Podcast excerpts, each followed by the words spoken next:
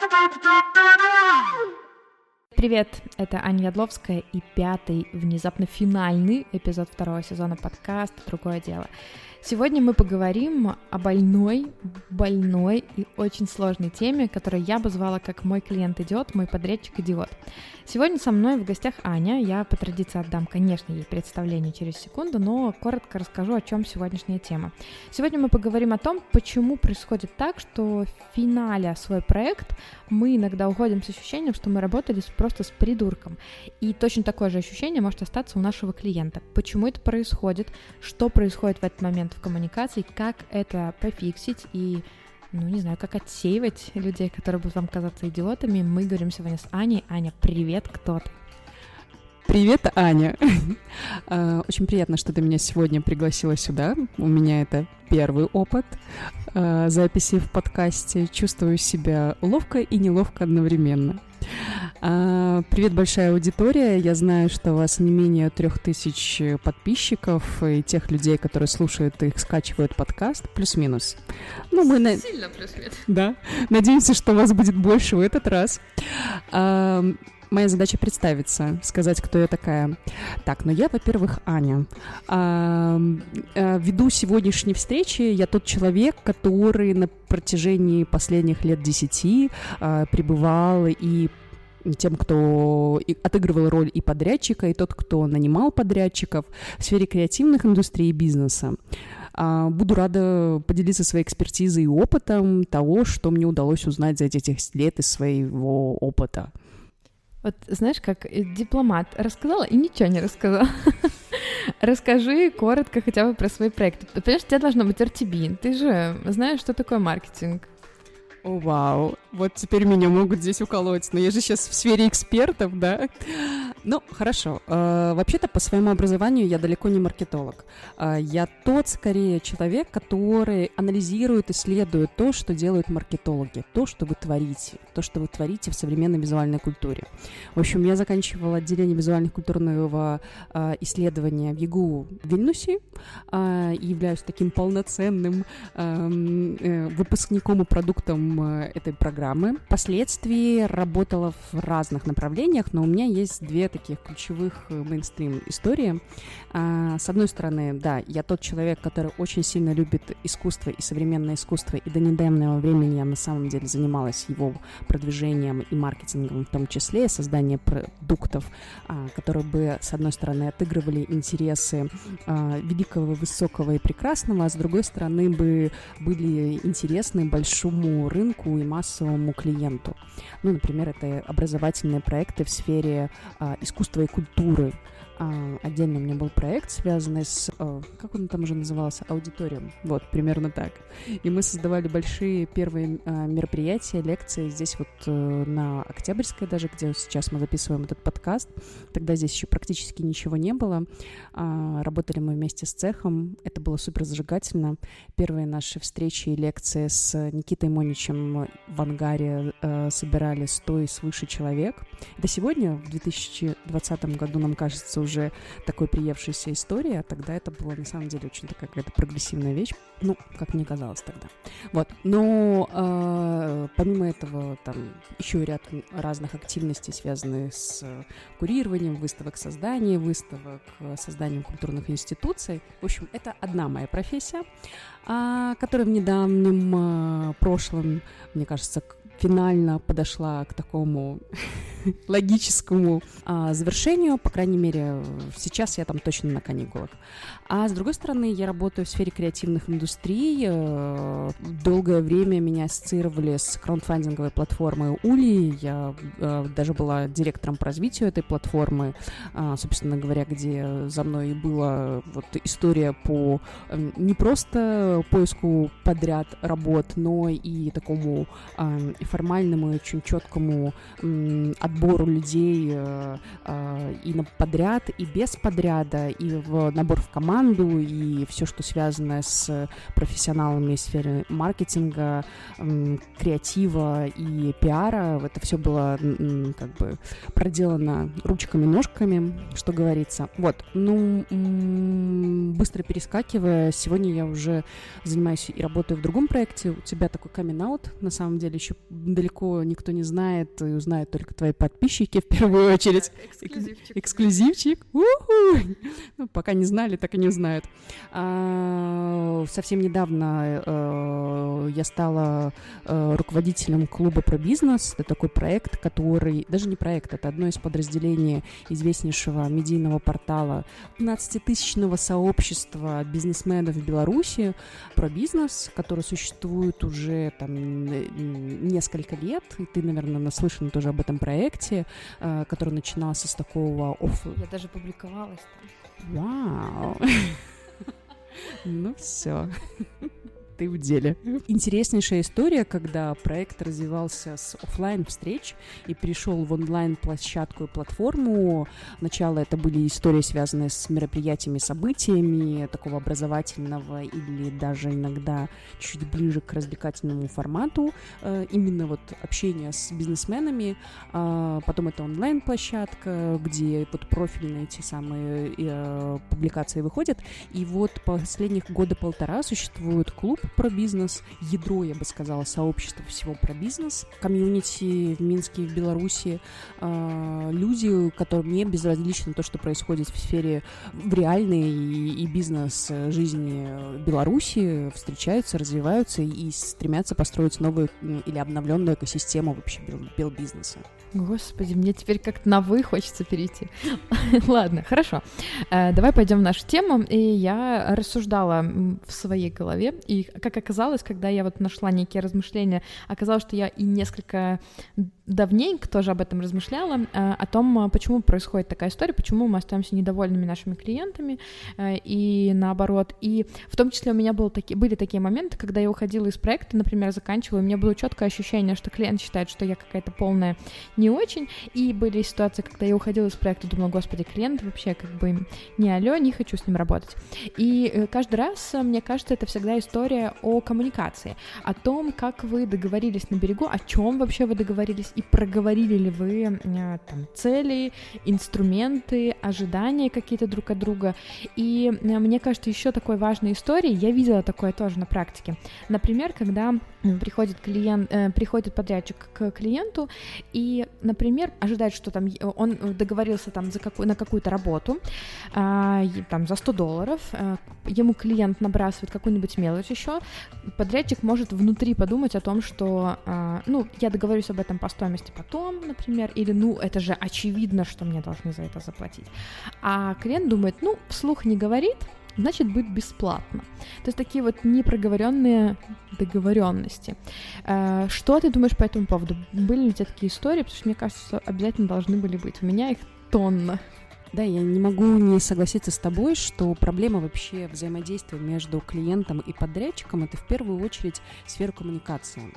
Наверное, э, если так посмотреть общеуровнево на этот вопрос, я думаю, в первую очередь это связано с такой, ну, ты знаешь, относительно новой сферой э, рынка, как фрилансеры, то есть, ну, если вот так вот оглянуться, то есть, э, наверное, мы там можем говорить только о десятилетиях, когда существует такая, такой формат работы, да, то есть ты же говорил, сейчас рассказывала о том, как ты работаешь на фрилансе, на подряде с клиентами своими, а, и мы э, хорошо понимаем о том, что тут есть такой тоже двоякий вопрос. Во-первых, клиент приходит э, к подрядчику или к фрилансеру очень часто э, сам не зная э, этой сферы и не не понимая на самом деле, что до конца ему необходимо и нужно от этого клиента, э, прошу прощения, от э, подрядчика. Или наоборот, ожидая, что он сделает все за очень небольшой срок, за очень небольшие деньги и э, вообще еще и какой-нибудь перформанс даже выкинет эту всю историю. Э, если сказать концептуально, это история про то, что мы еще все-таки в этой сфере сильно не развиты, ну, как бы с точки зрения рынка, с точки зрения того уровня э, наработанных исторических коммуникаций, который принято было бы уже иметь или хотелось бы иметь.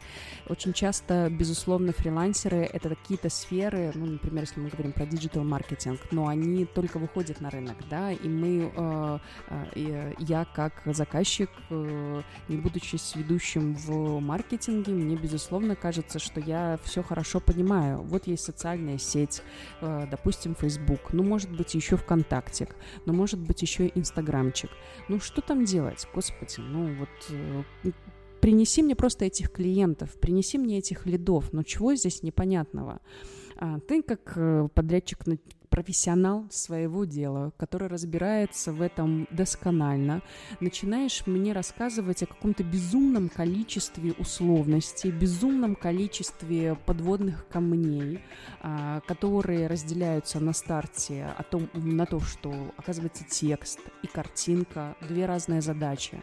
Оказывается, важно а, сезонность или вот условно время, когда выбрасывается это сообщение. Важно, что там написано, важно, как на, картинка устроена, да, и от того, насколько она будет э, привлекательна, непривлекательна, или самое главное, сработает на ту аудиторию, которую тебе нужно, или не сработает. Э, от этих всех микро-нюансов во многом зависит финальный результат. Мне же кажется, что я плачу тебе деньги и все, да, то есть я принесу, и ты мне приносишь... Вагоны. Отгрузите вагоны тотчас, пожалуйста. И вот это общее незнание, ну, или как, вернее, незнание общего дела э, создает э, вот эту ситуацию, когда я, как э, желающий купить здесь сейчас результат и платящий тебе, очень бы хотел бы вот этот конвертик с результатом сразу и получить. А ты мне, как эксперт и профессионал, а у нас, кажется, всегда воспринимают фрилансеров как тех, кто очень быстро решают серьезные вопросы и лучше за небольшие деньги или там вменяемые деньги, ну, скажем, деньги нештатного человека. Ты говоришь, минуточку, подождите, ну для того, чтобы лидов вам накачать, мне нужно время, чтобы покрутилась эта реклама в Фейсбуке, и чтобы я вот, собственно говоря, хоть как-то э, познакомила условно вашу социальную сеточку с той аудиторией, на которой вам бы сегодня хотелось быть, э, выйти.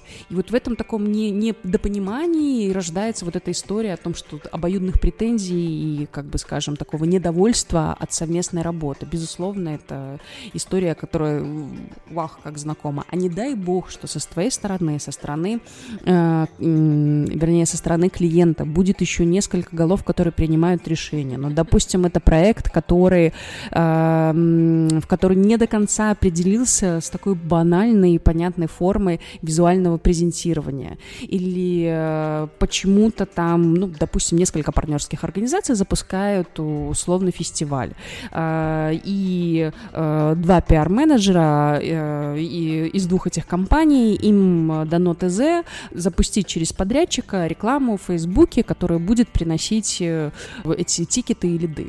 И вот если у них не определены такие банальные вещи, или они как бы громоеды и громонации, и точно не, не знают, какую им слово бы хотелось здесь вставить. Ох, как э, я знаю, это неприятно отражается на э, подрядчике. Ох, как ему нелегко, и ох, как ему непонятно тогда. И тут большой вопрос на самом деле к вам, да, то есть как, э, что ты вот, например, в такой ситуации делаешь, когда ты видишь, что там Змей Горыныч и дракон?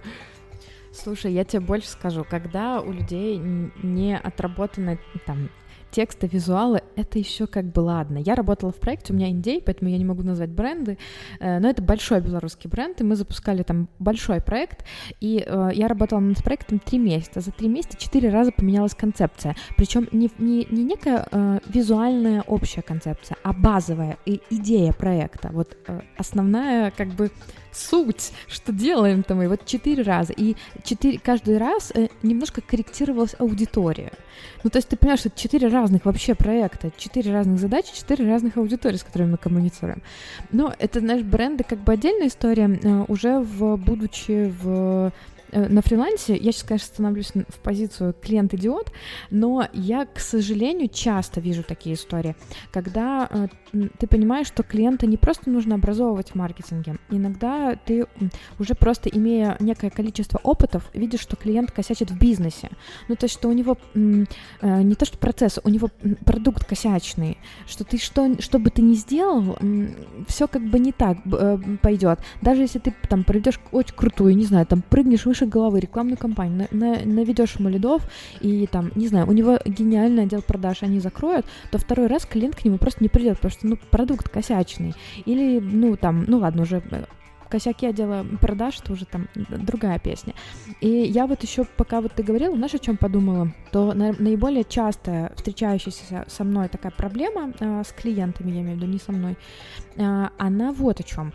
Э, очень много клиентов хотят э, отдать, там, я не знаю, 300, 400, 500, 700 долларов подрядчику и забыть и вообще не знать, что там происходит, а просто собирать лиды.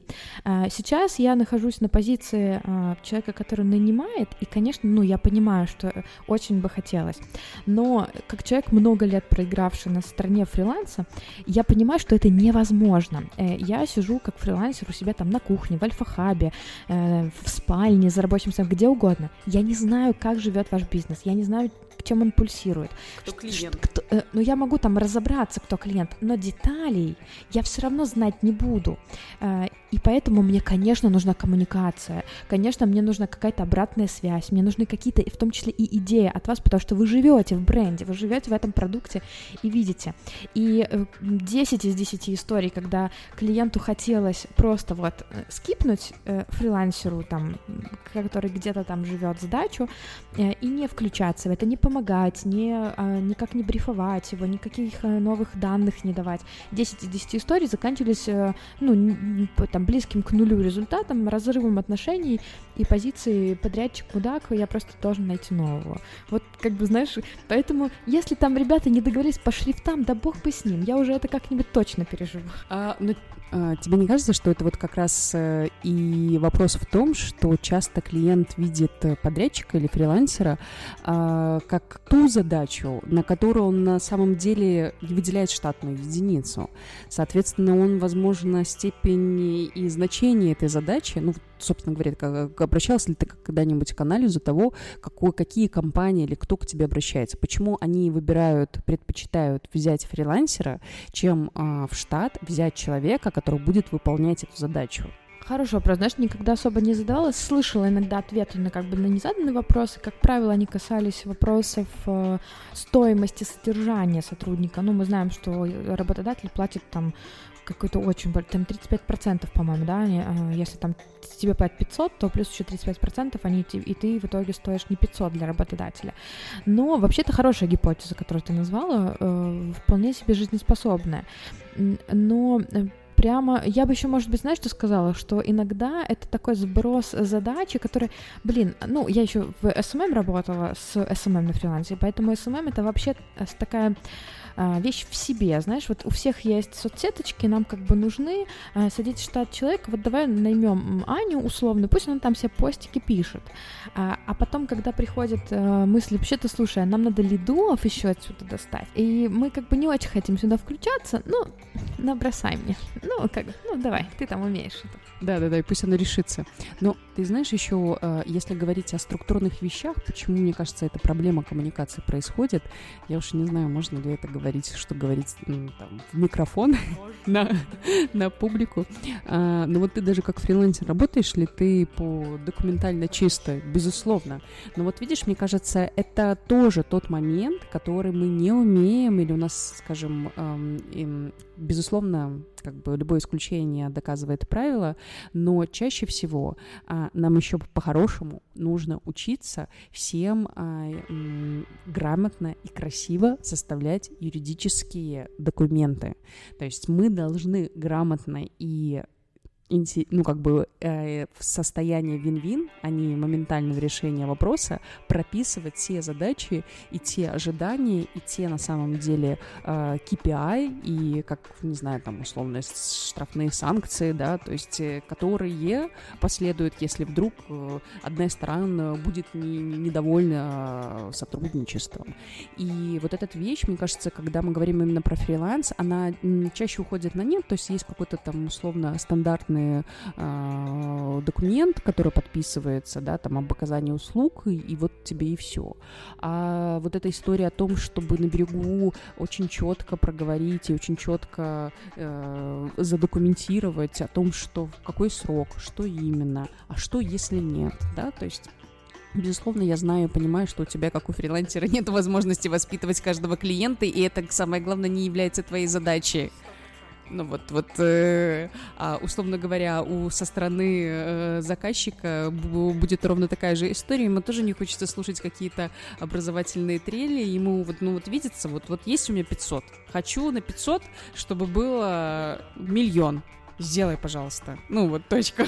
И это, ну, две таких разных логики, да, две таких разных э, сферы, ну, которые увы, может быть, они в принципе запланированы так, сконструированы, что они всегда будут в таком состоянии противоречия и контрадикшена, да, то есть один к другому. Э, слушай, я тебе больше скажу, я вот общаюсь с коллегами, у меня сегодня, я поняла, мне с ним будет раз, раз четверение, не знаю, как дойдет до конца личности, потому что сейчас я надену шляпу, мои коллеги не правы. Вот предыдущая была мой клиент не прав. А, я часто встречаюсь с тем, что э, коллеги не хотят вообще работать в белую, не потому что, там, не знаю, что, а, ой, блин, ну эти документы, потом еще налоги заплати. И меня всегда удивляет эта история, потому что, ну, как-то мне с договором спится спокойнее все-таки. С другой стороны, есть, конечно, еще и другая сторона медали. А, если что что-то коснется, что ты там ну, не знаю, как-то тебя обидели в рамках этого договора, тебе нужно будет идти в суд, что довольно сложный процесс, геморройный, долго, все это, ну, в общем, неприятно. Пойдешь ты или нет, непонятно тоже. Безусловно, каждому из нас не хотелось бы найти себя ни с той, ни с другой стороны и не встретиться в суду 100%. в любом случае. Но вот некое есть вот это в голове, что вообще договор мне не нужен. Ну, как ты сказал, я не, ну, как бы... Шито-крыто. Да, и не хочу лечить никого, и, в общем-то, и не должна, и, и не буду. Но все таки да, э, я согласна с тобой, что договор должен быть. Более того, я сейчас э, нанимаю, и вообще заметила за собой очень интересную штуку. У меня есть мой договор договор меня как фрилансера, и я обычно, э, как правило, сверх договор что-то делаю. То есть у меня какие-то там прописаны, но я не отказываюсь делать там чуть больше что-то. Но при этом э, сейчас, когда я работаю со своими подрядчиками, мне всегда жутко неловко просить их сделать что-то экстра.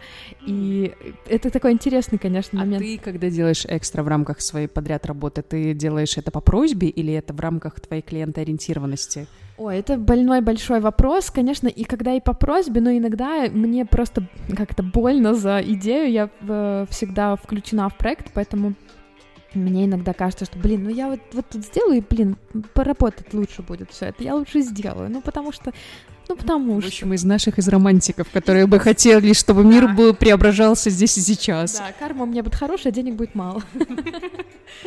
И еще вот, знаешь, про, про образование клиентов, мне кажется, это вообще хорошая мысль, и хорошо бы ее вот где-то зафиксировать в голове. И я уже вот в той э, чудесной ситуации и ну, рекомендую и желаю, наконец, всем слушателям, фрилансерам дойти до нее, когда вы можете выбирать клиентов. Если вы понимаете, что э, вам что-то некомфортно в коммуникации, вы не можете, например, четко зафиксировать ваши обязанности или четко зафиксировать там задачу, к которой вы идете, цель, к которой вы идете, и клиент, ну, не, ну, никак не идет на какую-то коммуникацию фиксации, договор или хотя бы в каком-то письме это зафиксировать, я бы рекомендовала менять клиента, потому что это такие большие колокола. Первое, что будут проблемы в процессе, и точно будут проблемы по итогу. Э, у него, как правило, будут завышенные ожидания. Э, ну, мы вроде проговорили, но я-то думал, что, ну, это, это вообще классическая история и клиент, который не соглашается зафиксировать или всячески, он как бы не то, что говорит нет, он скорее сливается с фиксацией э, результатов каких-то ожидаемых, он точно принесет вам много гемора. Вот сто процентов. Тут я с тобой тоже полностью согласна, потому что в первую очередь это может говорить о том, что сам клиент не знает, что хочет, Точно, а если он не знает, чего хочет, так стоит ли как бы туда идти, либо, может быть, стоит там действительно какие-то рамки сразу описать и сделать предложение, вы, наверное, хотите это. Я бы вам рассказал, что вам нужно, да, то есть... Э, Слушай, э, я, мне кажется, мы уже так, в такую рекомендательную пошли историю. Э, я бы еще хотела померить шляпу мой подрядчик, не такой, как надо. Идиот. Давай попробуем зафиксировать, как понять, что подрядчик действительно не такой, как надо, или как поговорить с подрядчиком, чтобы он в итоге стал таким, как надо. Э, в первую очередь постараться найти своих. Своих среди чужих, чужой среди своих. Вот это любимая формула. И тут я, например, пользуюсь всегда таким методом э, рекомендация своего ближайшего круга для тех людей, кому я доверяю. Даже людей в команду я всегда стремлюсь в первую очередь находить по рекомендациям. То есть я всегда, конечно, присматриваюсь к тем вот, э, кто есть на рынке, кто соответствует некоторому внутреннему культурному коду, которым я несу в том или ином проекте или отражаю. И э, там у нас есть хороший инструмент социальные сети, и каждый себя так или иначе там проявляет. То есть можно на самом деле и интуитивно, и очень рационально считать, это будет твой человек или это будет не твой человек. Сможете ли вы на одном языке говорить с ним, является ли он носителем тех ценностей, которые ты э, несешь или отсвечиваешь в этом проекте. И вот это очень крайне важно, стремиться найти своих людей подрядчик не тот. Интересно, что ты знаешь, э, что ты сказала про ценности, про культурный код, но ничего не сказала про навыки, про мастерство. ну, ну, знаешь, типа, если свое... Нет, это тот момент, когда хороший парень стала профессией, да? Слушай, ты знаешь, я думаю, что с фрилансерами это, э, вернее так, когда мои друзья фрилансеры говорят мне о том, что э, им принципе, безразлично, как они коммуни- коммуницируют или как они себя презентируют э, клиенту, совершенно не верю. Но что у меня было ровно э, пару дней назад, моя приятельница рассказала мне историю о том, как она, это отдельная тема для разговора, потеряла ряд клиентов, потому что один из клиентов, э, она ему отказала по этическим соображениям. Вот то, о чем ты говорила, что есть классный продукт, а есть не очень классный продукт. И у тебя, как у фрилансера или подрядчика, у тебя тоже есть всегда выбор, работать или не работать, брать проект или не брать. И понятно, что у тебя там может быть ряд целей, которые ты решаешь. Ну, например, там, не знаю, цель заработать или цель сделать мир лучше. Ты какой-то выставляешь приоритет. И, э, в общем, история заключается в следующем, что фрилансер, выполняющий одну очень конкретную задачу, такую очень даже узкоспециализированную для белорусского рынка, соответственно, рынок клиентов для нее не очень велик, а, принял решение не работать конкретной компанией, с конкретным человеком. Очень деликатно и через э, какие-то вторичные истории рассказала прошу, приношу свои извинения, но сейчас не могу взяться за вас заказ. Человек со стороны клиента то ли был настолько уязвлен, то ли был настолько опешил вообще, что ему могут сказать нет, а, к сожалению, начала развивать вот эту негативную историю, негативные как бы, давать фидбэк на работу этого человека, потому что они сотрудничали раньше. И таким образом, конечно, подкосил несколько клиентов э, у фрилансера и bad story, я бы сказала так. Почему плохая история? Потому что рынок белорусский очень маленький, и непонятно вот как вот э, тут и чья правда, да? Правда э, слово на слово. Поэтому тут никогда, к сожалению, не докажешь.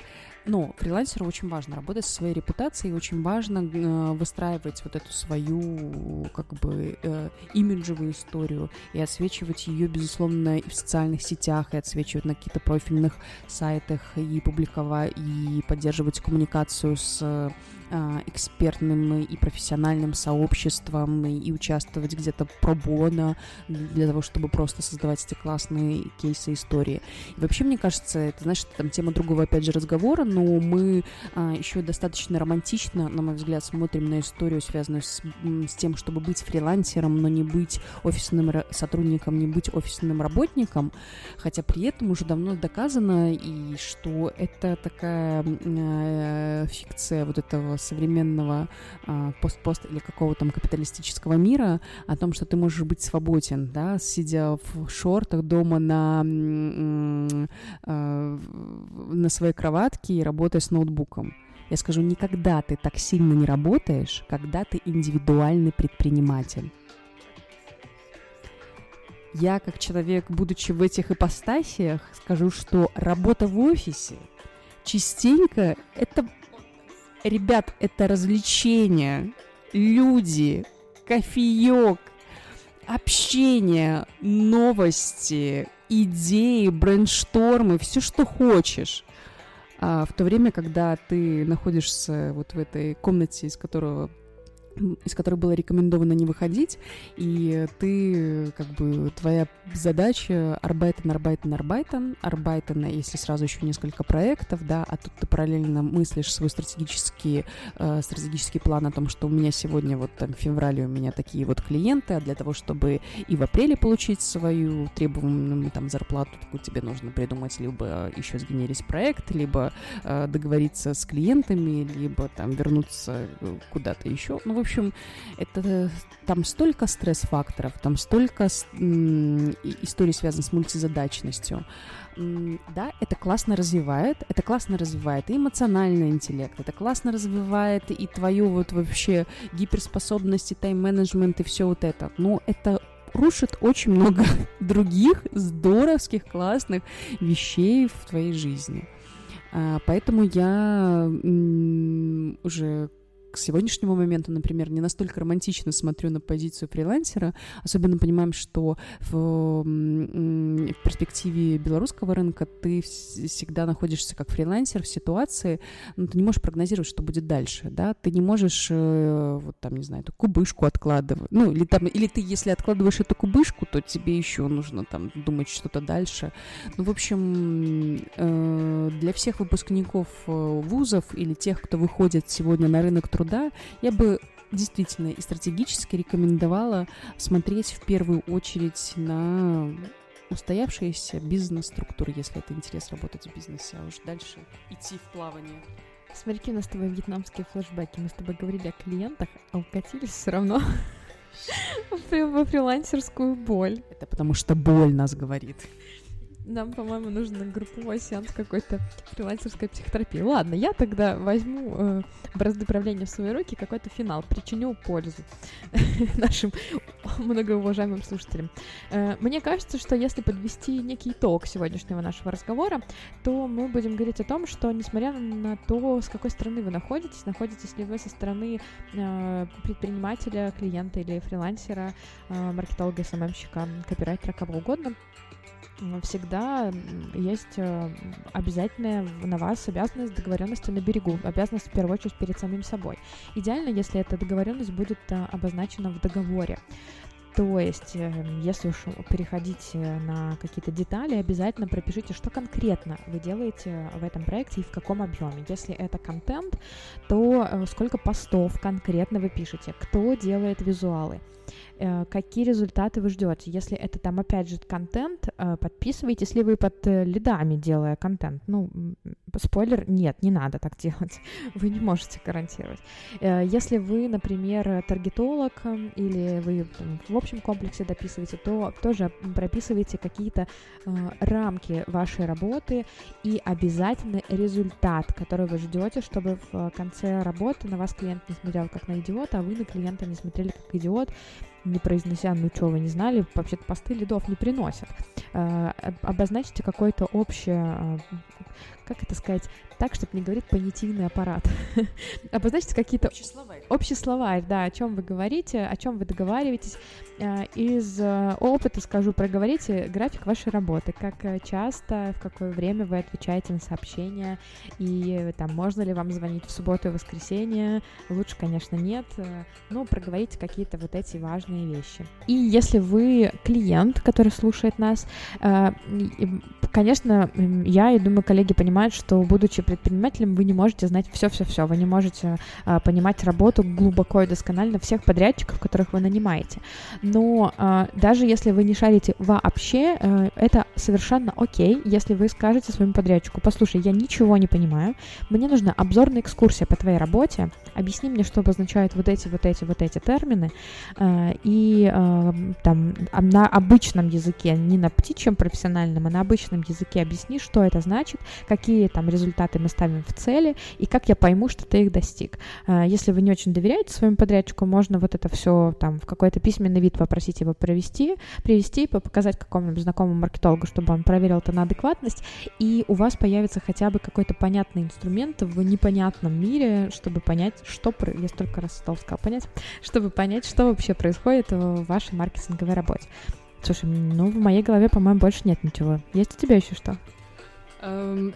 Ну, и мне кажется, еще главное, о чем мы говорили, что о важности коммуникации. Важно учиться коммуницировать и выстраивать эффективную коммуникацию между всеми сегментами, и в частности в коммуникации клиент-подрядчик это тоже всегда самое важное, просто коммуницировать и не додумывать и не бояться, а, или вернее, наверное, знаешь, как очень, что очень важно, уделять этому внимание. Нам так очень часто хочется быстро, особенно в работе, чтобы само все склеилось, но если нет коммуникации, то, увы, если не выделен ресурс на коммуникацию времени, то можно схлопотать очень много неприятных э, последствий. Мой любимый способ словами через рот. Да, вот это.